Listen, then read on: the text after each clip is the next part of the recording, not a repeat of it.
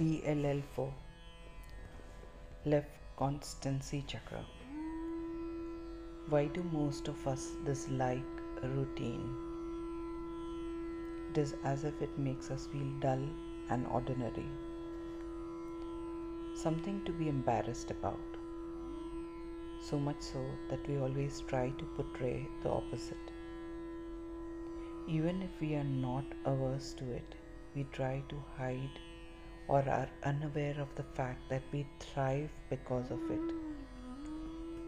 Maybe social media platforms have something to do with it. But is it really such a bad thing? The pictures of friends and family having a good time, enjoying gourmet food, holidaying in exotic places, looking fantastic, makes us feel completely discontented with ourselves and our lives until we stop to introspect about why we feel that way. Routine and constancy can result in achievements which we have never pondered on. Here are a few examples of people whose routine led them to greatness. If today was the last day of my life, would I want to do what I'm about to do today?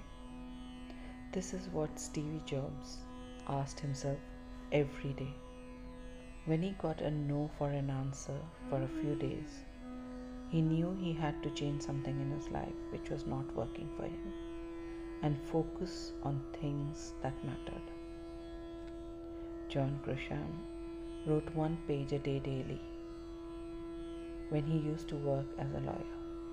It did not matter how long it took him to write. He did not start his day without doing it. Muhammad Ali had an exercise routine, but what really made him great was he started counting his sit ups only after he started hurting. It is so easy to take routine lightly, but it is this daily effort we put into anything that makes it count. Only when we persevere by putting our best foot forward that we see results that we did not think of. No one gets everything in a platter. Everyone has to work diligently to achieve something. For a good cook who is, pa- who is passionate about it, just writing a recipe a day in a systematic way can not only change an individual from an amazing cook to an author followed by many other possibilities. For an artist, just keeping an art journal makes a difference not only in art but a burst of creative ideas which rushes in with each page done. Only one month of the above can result in a book waiting to be published. All of us want changes and are in a hurry to change. So many times we unconsciously push away opportunities that may have led to amazing destinations.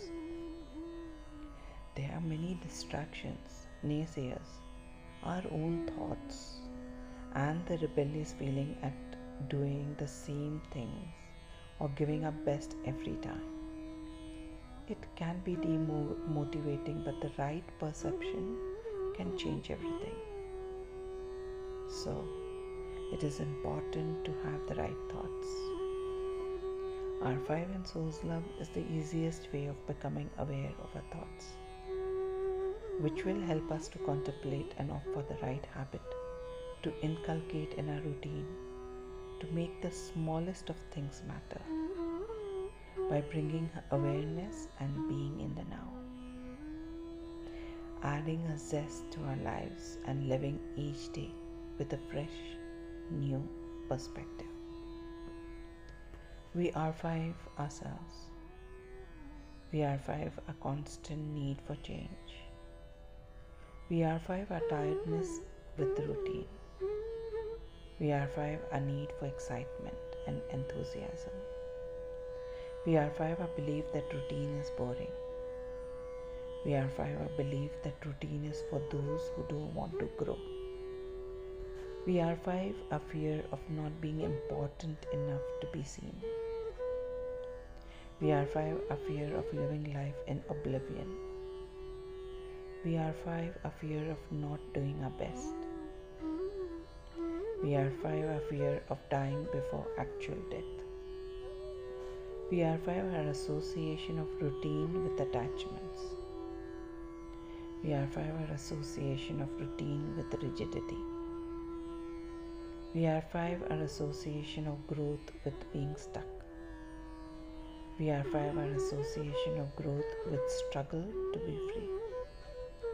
We are five, our oaths, vows, promises, curses, and commitments taken when resisting change across time and space.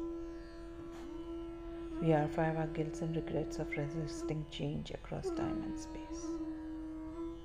We are five, our judgment of those who are always flexible and completely calm during change across time and space.